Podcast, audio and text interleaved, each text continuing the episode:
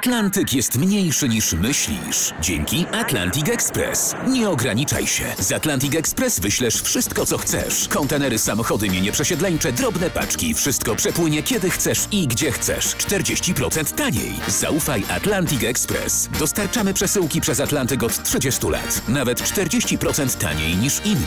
Dzwoń 1 800 775 73 63. Ekspresowo przez Atlantyk. Tylko z Atlantic Express. Bardzo dziękuję za wybór tego podcastu. Jeśli to pierwszy raz, to mam głęboką nadzieję, że nie ostatni. Bogdan Zarewski, witam i zapraszam na podsumowanie dnia w RMFFM, 25-minutową esencję tego, co wydarzyło się w środę 30 września. O czym warto obecnie wiedzieć, a może dłużej pamiętać. Po pierwsze, mamy nowe karty w rządowej talii. Ocenicie sami, czy pasjonujący ten pasjans. W stałym już punkcie, codziennym raporcie koronawirusowym będzie o prototypie polskiej szczepionki oraz o poważnym covidowym alercie w Czechach i na Słowacji. Warto posłuchać o droższej drodze Kraków-Katowice w nazwie A4. A jak absurd.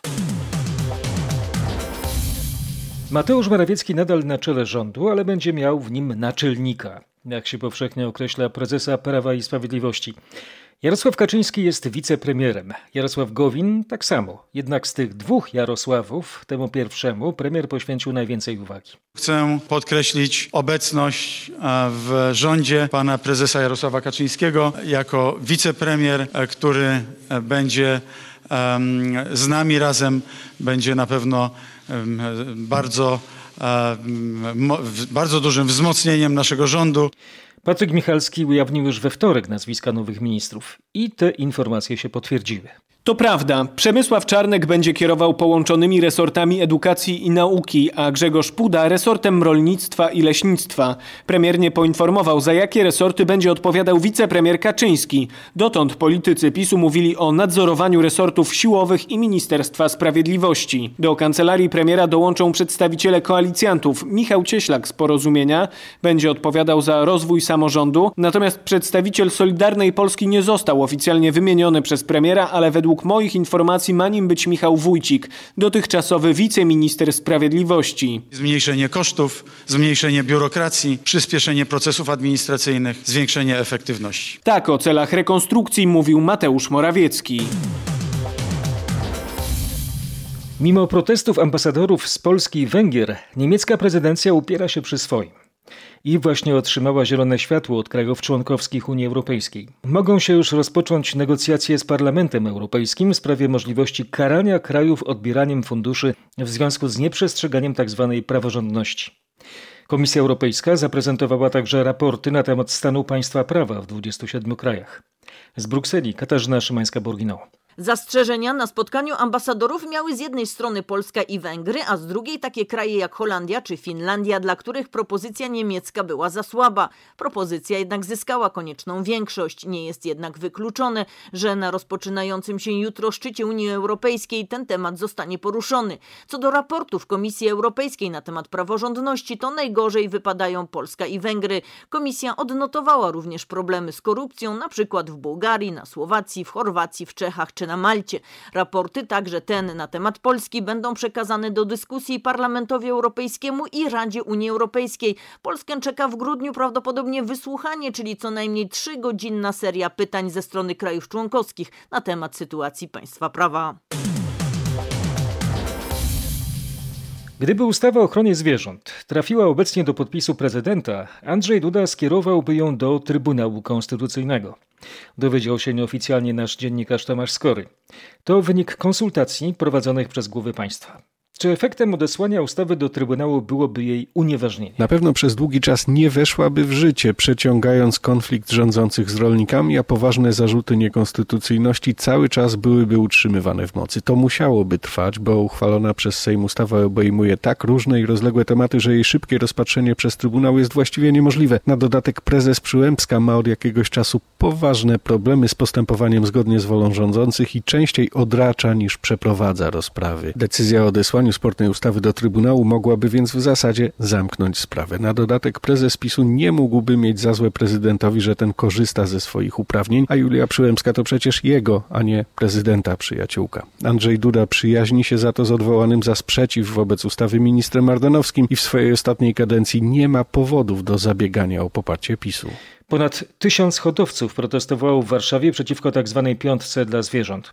Przeszli z okolic Sejmu do Pałacu Prezydenckiego, by domagać się od Andrzeja Dudy zawetowania ustawy futerkowej, flagowego projektu Jarosława Kaczyńskiego. To jest niemożliwe w dzisiejszych czasach, gdzie ma się rozwijać rolnictwo, a urzędnicy nam to zamykają. Nie przyjdą na PGR-y kamienie zbierać i gnój wyrzucać, zobaczą co to znaczy robota na wsi, a nie siedzieć za biurkiem i, i, i wielce mądrować się, pyskować i przyjdą jeszcze rolników, wyzywają, że chodzą jak bydło po ulicy. Posłowie powinni reprezentować e, swoich e, e, wyborców, nie? a nie, że przywódca partii zażyczy sobie, że zakładamy taką ustawę, która będzie jak gdyby chroniła wszystkie zwierzęta. Ale w czyim interesie? Delegacja spotkała się z prezydentem Andrzejem Dudą. Rozmowy nie przyniosły przełomu, a hodowcy już zapowiedzieli kolejne protesty.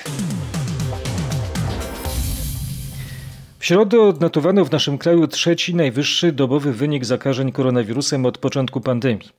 Tym razem to 1552 przypadki. Ministerstwo Zdrowia poinformowało też, że zmarło 30 kolejnych osób chorujących na COVID-19. Coraz więcej pacjentów wymaga też leczenia z użyciem respiratora.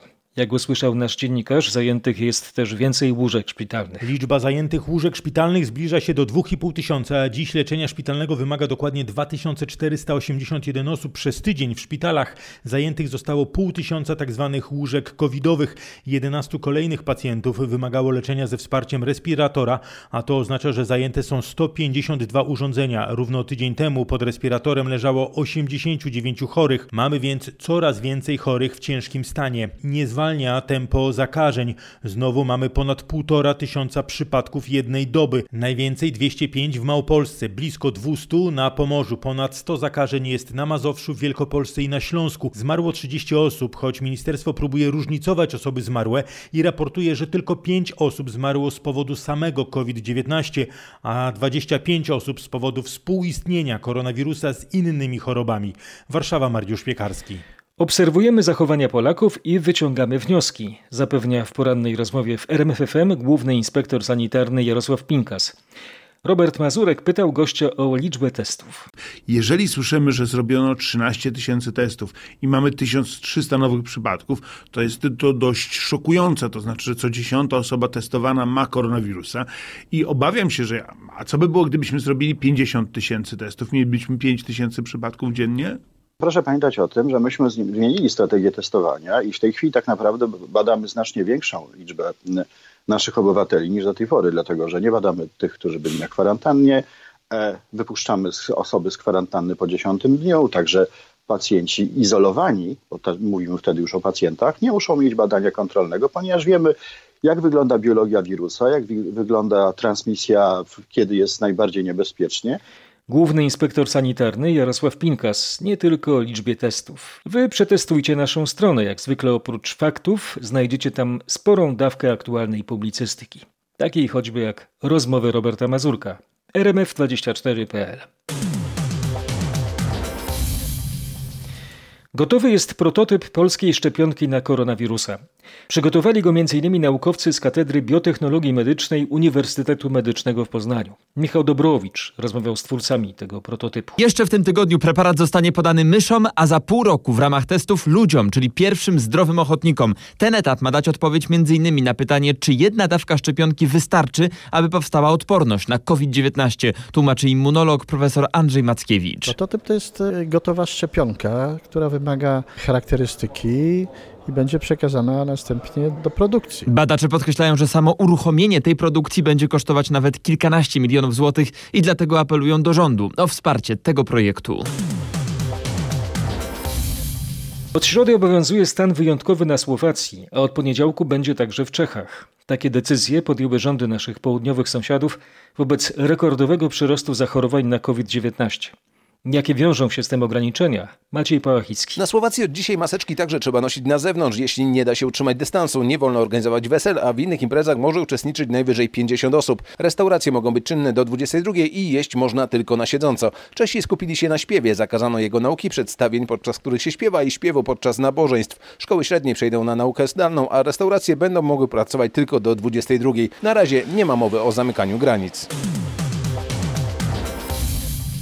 Gdy widzą i słyszą drony, podnoszą głos obrońcy swobód obywatelskich we Francji.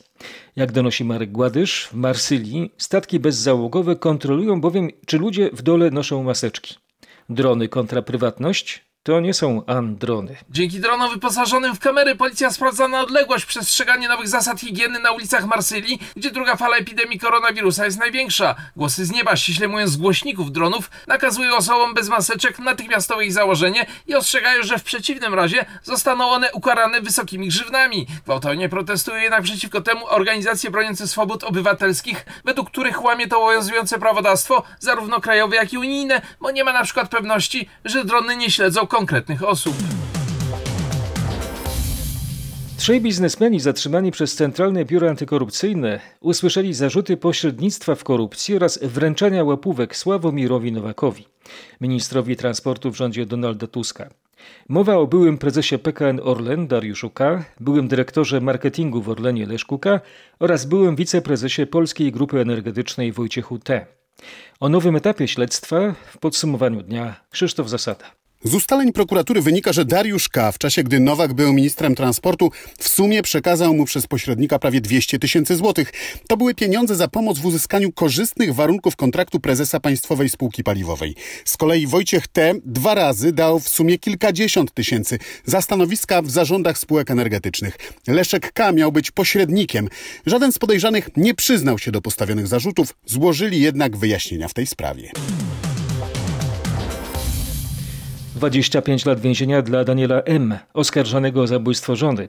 Sąd apelacyjny w Gdańsku podwyższył wyrok w sprawie głośnej zbrodni sprzed 22 lat w Debrznie na Pomorzu. Szczątki zamordowanej kobiety odnaleziono dopiero w 2017 roku. W pierwszej instancji 45-letni Daniel M. został skazany na 15 lat więzienia. Jakie były podstawy wyższej kary? Argumentację z treści Kuba Kaługa. Sąd uwzględnił dziś apelację prokuratury w tej sprawie, która dobrze oceniała ustalenia sądu pierwszej instancji, ale karę 15 lat więzienia uznała za zbyt łagodną. Z tych ustaleń wynika, że Daniel M. udusił żonę kablem, jej ciało włożył do torby podróżnej, tę zniósł do piwnicy, torbę schował w pozostałościach średniowiecznej studni, potem wylał nową posadzkę, a podłogę wyłożył cegłami. Dopiero w 2017 roku, dzięki nowym ustaleniom policjantów z Komendy Wojewódzkiej Policji w Gdańsku, udało się udowodnić, że wbrew twierdzeniom męża kobieta nigdy nie wyjechała za granicę. Wtedy też w piwnicy odnaleziono szczątki. Z 99% prawdopodobieństwem ustalono, że to zaginiona żona Daniela M. On sam nie przyznał się do winy, jego obrona chciała uniewinnienia. Ukraińska policja wyjaśni okoliczności śmierci pracowniczki amerykańskiej ambasady w Kijowie. Ranną, nieprzytomną kobietę znaleziono na jednej z ulic blisko centrum stolicy. Po przewiezieniu do szpitala zmarła. Krzysztof Zasada zapoznał się z doniesieniami ukraińskich mediów. Co wiadomo o tej tragedii? Policja otrzymała zgłoszenie na numer alarmowy. Wezwano też karetkę, która zabrała kobietę z głęboką na 4 cm raną z tyłu głowy do szpitala. Niestety jej życia nie udało się uratować. W jej rzeczach natomiast znaleziono dokumenty świadczące o tym, że pracowała w amerykańskiej ambasadzie. Pierwszoplanową wersją przyjętą przez śledczych jest pobicie. Z przesłuchań świadków wynika, że na Amerykankę mógł napaść nieznany mężczyzna wieku 30-40 lat. Jego wzrost określono około dwóch metrów. Jak podają ukraińskie media, policja bierze również pod uwagę i inną wersję, że kobietę potrącił pociąg. Znaleziono ją w pobliżu torów kolejowych. Nowoczesny szpitalny oddział ratunkowy połączony z Centrum Urazowym rozpocznie w czwartek działalność w Instytucie Centrum Zdrowia Matki Polki w Łodzi. SOR jest zintegrowany z lądowiskiem dla helikopterów, a jego wyposażenie plasuje placówkę w europejskiej czołówce. Do Instytutu co roku trafia 35 tysięcy małych pacjentów. Teraz dzieci będą leczone w dużo lepszych warunkach. Pomoc, którą będziemy udzielać tym pacjentom, a udzielamy pomoc nie tylko tutaj, bo śmigłowiec ląduje do nas z pacjentami urazowymi, nie tylko tutaj z okolic Łodzi. Potrafi przylecieć z Wielkopolski, potrafi z, przylecieć z Warszawy, ponieważ wiedzą, że tu w Matce Polsce mamy takie zaplecze wielospecjalistyczne, jak właściwie nie ma nigdzie w Polsce. I ci pacjenci trafiali, a teraz będą trafiać jeszcze w zgodne warunki i naprawdę będą mieć udzielaną pomoc na najwyższym światowym poziomie. Cieszy się Paweł Ziółkowski, kierownik SOR-u Łódzkiego Instytutu. To nie był akt desperacji, tylko zaplanowana akcja wandali, podkreślił w środę minister edukacji Dariusz Piątkowski czasie konferencji przed gmachem MEN, na którym w nocy namalowano farbą m.in. hasło Moje dziecko LGBT+. Piątkowski poinformował, że dzień wcześniej, około godziny 23, trójka zamaskowanych osób dokonała aktu wandalizmu na budynku przy Alei Szucha, który, jak mówił, zajmuje szczególne miejsce w historii Polski, gdzie męczeni byli przez gestapo polscy więźniowie i który przetrwał wojnę jako jeden z nielicznych w Warszawie. Został sprofanowany przez grupę idiotów, bo trudno to inaczej nazwać. Idioci barbarzyńcy, bo ci, którzy niszczą zabytki są po prostu barbarzyńcami. Powinno to wywołać falę powszechnego oburzenia. To jest także apel do wszystkich, którzy mogliby nam w jakikolwiek sposób pomóc znaleźć tę grupkę wandali. Minister powiedział również, że usunięcie napisów będzie kosztowało co najmniej kilka tysięcy złotych, o ile to w ogóle będzie możliwe. Jeden z dziennikarzy zwrócił szefowi MEN uwagę, że nie zareagował on na doniesienia o samobójczej śmierci z powodu orientacji seksualnej dwunastolatki z Kozienic. Budynek jest dla pana ważniejszy? spytał reporter. Dariusz Piątkowski odparł, że od dyrekcji szkoły w tej sprawie napłynęły jednoznaczne informacje i że nie było tam żadnej informacji, aby jakikolwiek podtekst orientacji seksualnej wchodził w tym wypadku w grę. Studentów w nowym roku akademickim czeka drożyzna i problemy ze znalezieniem pracy. Według danych Związku Banków Polskich miesięczne koszty utrzymania żaków wzrosną o blisko 1 czwartą do ponad 2,5 tysiąca złotych.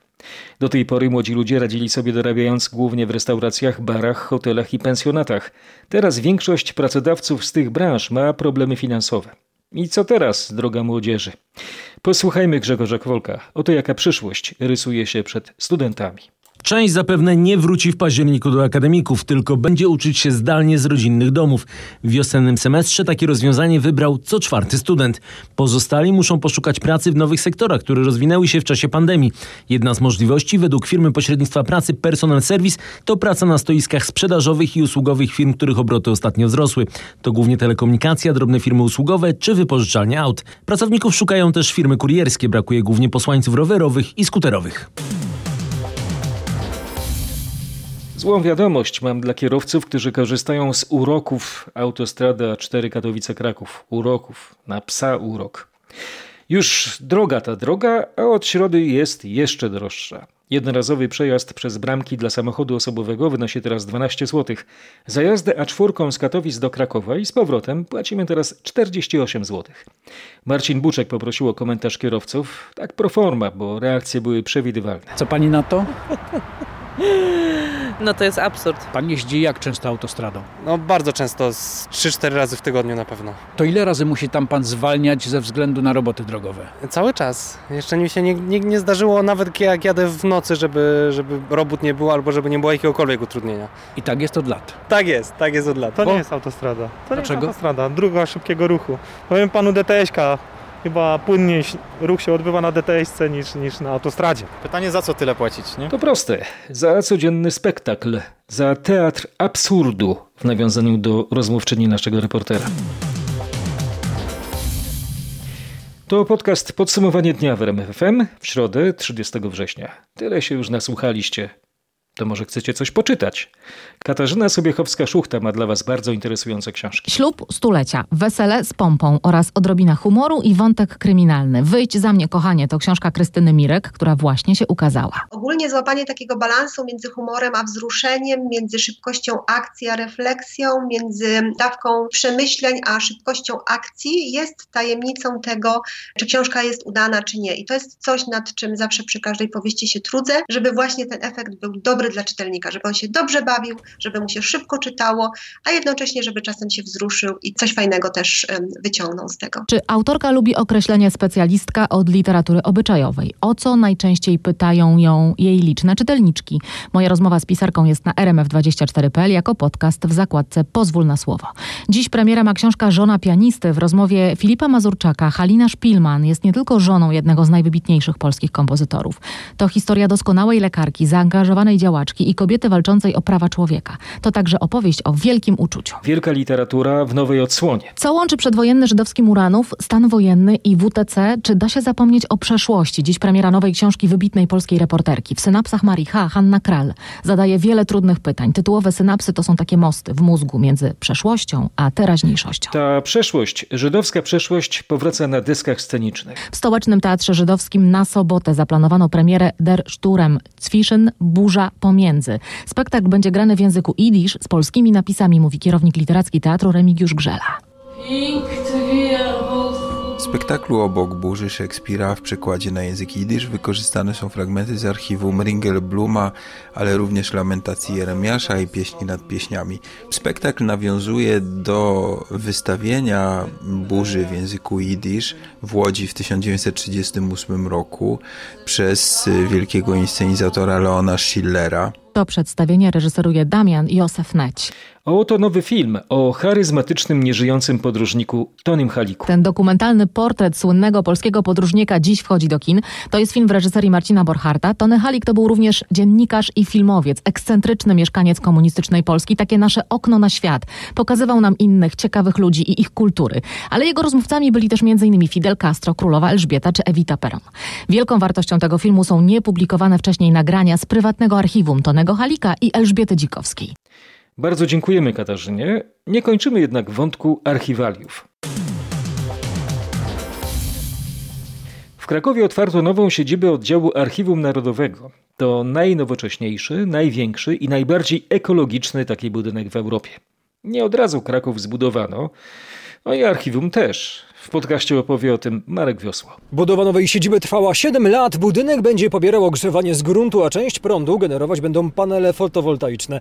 Na 14 tysiącach metrów kwadratowych zmieści się 70 kilometrów akt bieżących, które znajdą się na 8 kondygnacjach w specjalnych magazynach, w których przez cały czas będzie panować temperatura 15 stopni Celsjusza, mówi Paweł Ząbczyński z Archiwum Narodowego. Materiały archiwalne muszą mieć stabilną temperaturę, stabilną wilgotność. Naśladując jakby zamki, to ma być taki termo chodzi jaskinia, gdzie mają mieć warunki stabilne. Transport i układanie dokumentów zajmie kolejne 6 miesięcy.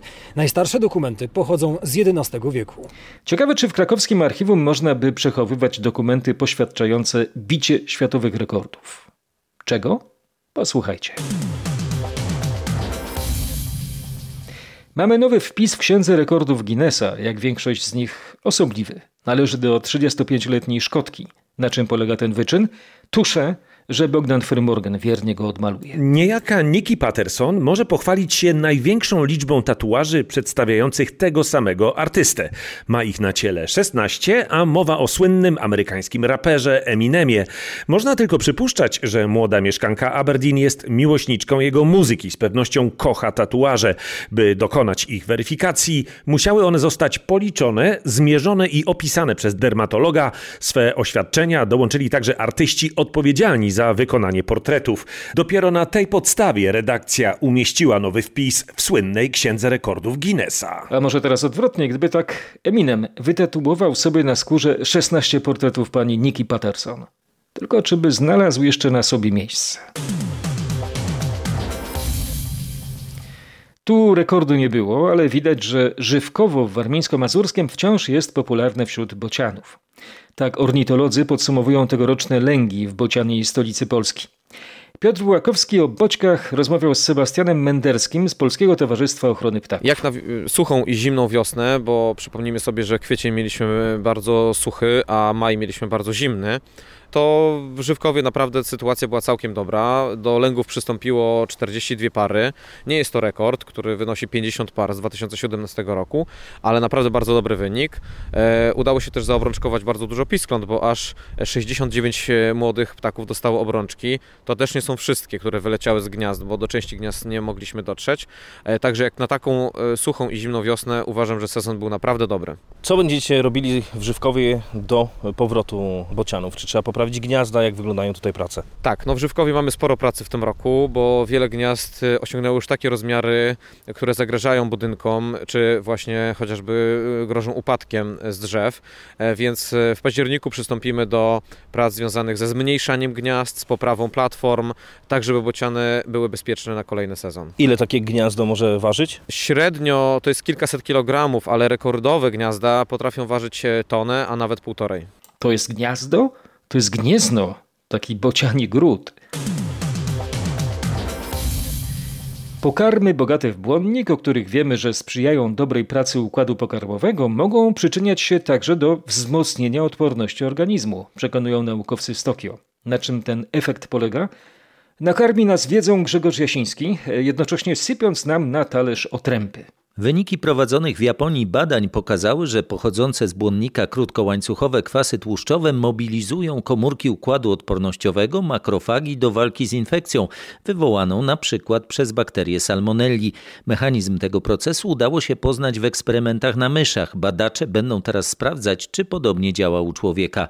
Jeśli tak, będziemy mieli jeszcze więcej powodów, by choćby na złość salmonelli, bogate w błonnik otręby, pełne ziarna, warzywa i owoce wprowadzać do każdego posiłku. Przez żołądek do serca mężczyzny, a do serca kobiety? Zacznijmy od stóp.